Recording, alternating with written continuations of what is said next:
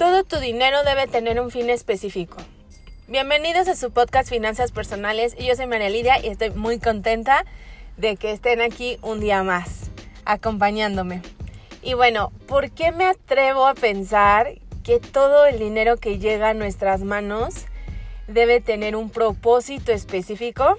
Bueno, pues porque estudiando sobre la administración del dinero y yendo un poco más al fondo, de todo este asunto, me di cuenta que si nosotros no tenemos un destino específico para cada peso o dólar que recibimos, lo que puede pasar es que nos encontremos en un alto riesgo de que el dinero se nos vaya de las manos muy rápido.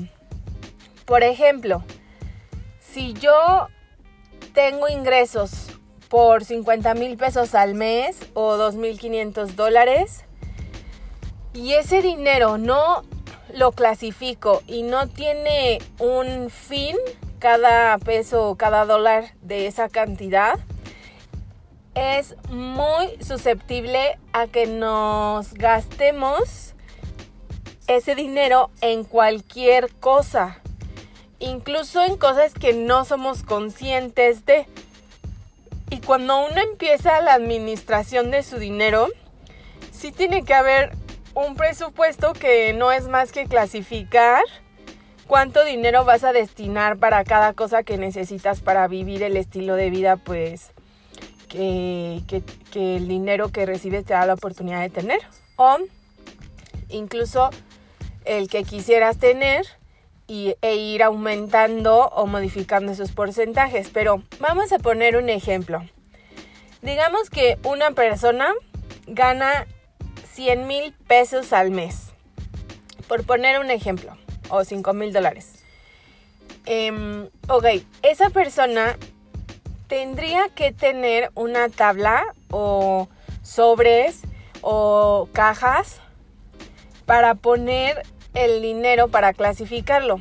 Digamos que de esos 100 mil pesos, una persona va a poner en una caja sobre 20 mil para el pago de su vivienda, de su hogar, ya sea pago de casa, departamento, cuarto o lo que ustedes quieran. O incluso puede ser el pago de la hipoteca de la casa que compró a través de un crédito.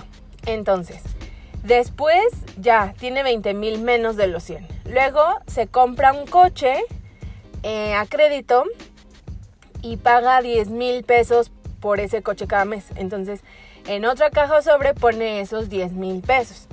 Después esa persona em, gasta 5 mil pesos en servicios básicos como mantenimiento del hogar, agua, luz, gas, teléfono y a lo mejor algún servicio como Netflix o de em, filtro de agua, no sé, algo así.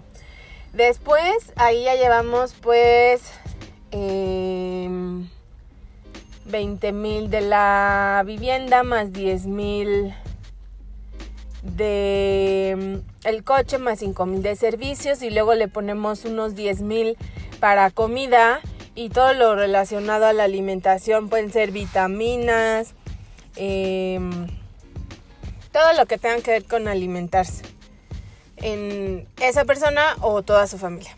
Entonces ya llevamos 35. Después vamos a decir que esa persona va a invertir de esos 100 mil, 20 mil pesos, que le va muy bien y ha mantenido sus gastos por debajo de sus ingresos y va a invertir 20 mil. Entonces 20 mil se van al sobre o la caja de inversiones o cuenta. Lo puedes tener en sobres, en cajas más grandes, para que tu mente no se limite al tamaño. O puedes tener cuentas bancarias destinadas para cada cosa. Después también puede tener eh, una caja para 10 mil pesos eh, al mes para diversión o viajes. Eso lo podemos poner por separado o junto. Eso dependerá de cada persona. Y así, sumando todo el dinero hasta llegar a los 100 mil. El punto es que todos los 100 mil pesos que reciben ingresos tienen que estar destinados para algo. Si no lo hacen en sobres, cajas, cuentas bancarias, que por lo menos esté en su mente. Para que su, su, su cerebro empiece a trabajar en ese modelo, en ese patrón. Entonces lo que va a pasar pues es que cada día vamos a administrar mejor el dinero porque ya sabemos que, que ya sabemos a dónde se va cada peso de lo que ganamos. Y cuando somos conscientes de ello, entonces podemos ver en qué nos falta, o si podemos cambiar un porcentaje o si me quiero jubilar más pronto de, los 60 años, pues podría invertir em, más dinero de lo que gano o incluso podría pensar en comprar otro bien inmueble. Pero eso solo se da con la conciencia y pues administrando el dinero.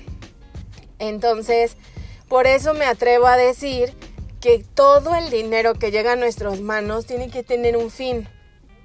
No importa si cuál sea el fin. Vamos empezando porque tenga un fin. Por ejemplo, de esos 100 mil también podemos destinar otros 20 mil para el pago de eh, cuotas anuales, como seguro de vida, seguro de gastos médicos mayores, seguro del auto, la póliza de seguro de del auto, el mantenimiento del auto, incluso eh, una cuota destinada, no sé, unos 5 mil para el mantenimiento de la casa donde vive. Si es tuya, pues se le tiene que dar mantenimiento, si no, pues eh, tu rentero, la persona que, la, el, la persona que renta el bien inmueble, eso tendría que cubrirlo. Pero bueno, todo depende de cada de cada presupuesto, de cada persona, es, o sea, esto también es muy personal, pero lo importante aquí es señalar eso, que todo lo que llegue a tus manos tenga un propósito, así sea comprar unas papas fritas, un hot dog o ir al cine, todo eso tendría que tener, tendría que tener incluso desde antes de que te llegue un fin. Porque cuando no somos conscientes y cuando el dinero no tiene un fin, ¿qué pasa? Que nuestro cerebro lo desecha, no lo retiene, porque no sabe a dónde llevarlo. Y tiene que ver mucho con el termostato financiero, que pues los que ya lo sepan tienen muy identificado el concepto, pero para los que no, el termostato significa que una persona normalmente se mueve entre en un rango de ingresos a través del tiempo. Por ejemplo, una persona que ya tiene, o sea, puedes hacer el promedio de ingresos que has percibido durante los últimos cinco años. Puedes decir, hace cinco años yo ganaba mil dólares al mes y ahorita sigo ganando mil dólares al mes. Bueno, pues tu termostato son mil dólares. Y si no, puedes hacer un promedio de, mira, hace cinco años ganaba mil, después hace tres ganaba cuatro mil y así. Entonces, haces un promedio y ese es tu termostato financiero. Significa que si a ti te llega más dinero de esos mil dólares o el promedio que, que haya resultado del cálculo, entonces ese es tu termostato. Y si llega más dinero de eso, el cerebro está preparado para desecharlo porque no sabe qué hacer con ese extra. Entonces, si nosotros desde antes tenemos un presupuesto o tenemos las cajas, las cuentas o los sobres para cada cosa, y cuando cae más dinero, pues simplemente aumentas el, dinero que va en cada sobre o en cada cuenta bancaria, porque lo tienes que tener en monto y también en porcentaje. Entonces, definitivamente es mejor el porcentaje, porque si tú dices voy a destinar el 10% para vacaciones, pues aunque tus ingresos vayan, vayan aumentando, el porcentaje se mantiene. Claro, puede ser también, no es inamovible, también lo puedes modificar, pero supongamos que es el 10%, entonces si tú al siguiente año en lugar de 100 mil pesos ganas 200 mil, ah, pues vas a meter ahí 20 mil. Pero tiene un destino, no se te va a ir a otra cosa que tú no quieras. Es una forma de controlar el dinero que llega a nuestras manos y que no al final termine el dinero controlándonos a nosotros porque gastamos y no sabemos ni en qué gastamos. Entonces, bueno, a eso me refiero con que todo el dinero que llegue tiene que tener un fin. Y yo también lo estoy practicando, no crean que no.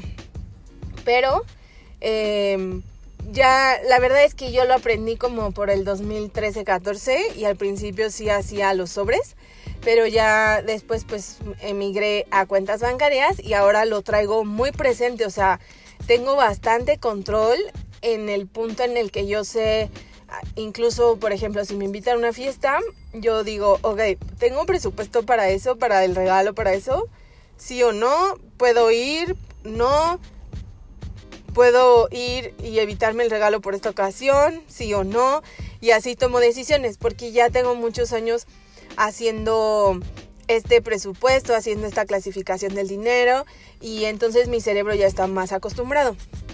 Pero si ustedes están iniciando, este sí les recomiendo tener sus sobres, cajas o cuentas bancarias para cada uno de los rubros.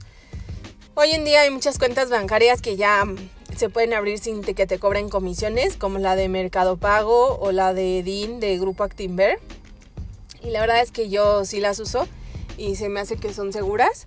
Entonces, bueno, pues te, agradezco mucho que hayas em, escuchado este podcast hasta el final conmigo. Y eh, por favor, si esto fue de utilidad para ti, compártelo. Por favor, sígueme, evalúa el podcast Búscame en, todas las redes sociales, por ejemplo, YouTube, TikTok, Facebook, Instagram como María Lidia MX o María Lidia Finanzas Personales. Y, eh, y, sígueme por favor para que apoyes mi proyecto de educación financiera. También en los comentarios de, en la descripción de este podcast te dejo todas las formas en las que puedes tomar ventaja de lo que ya yo he investigado acerca de finanzas personales y también de cómo poder ayudar a, a nuestro proyecto. Muchas gracias y nos vemos en el siguiente podcast.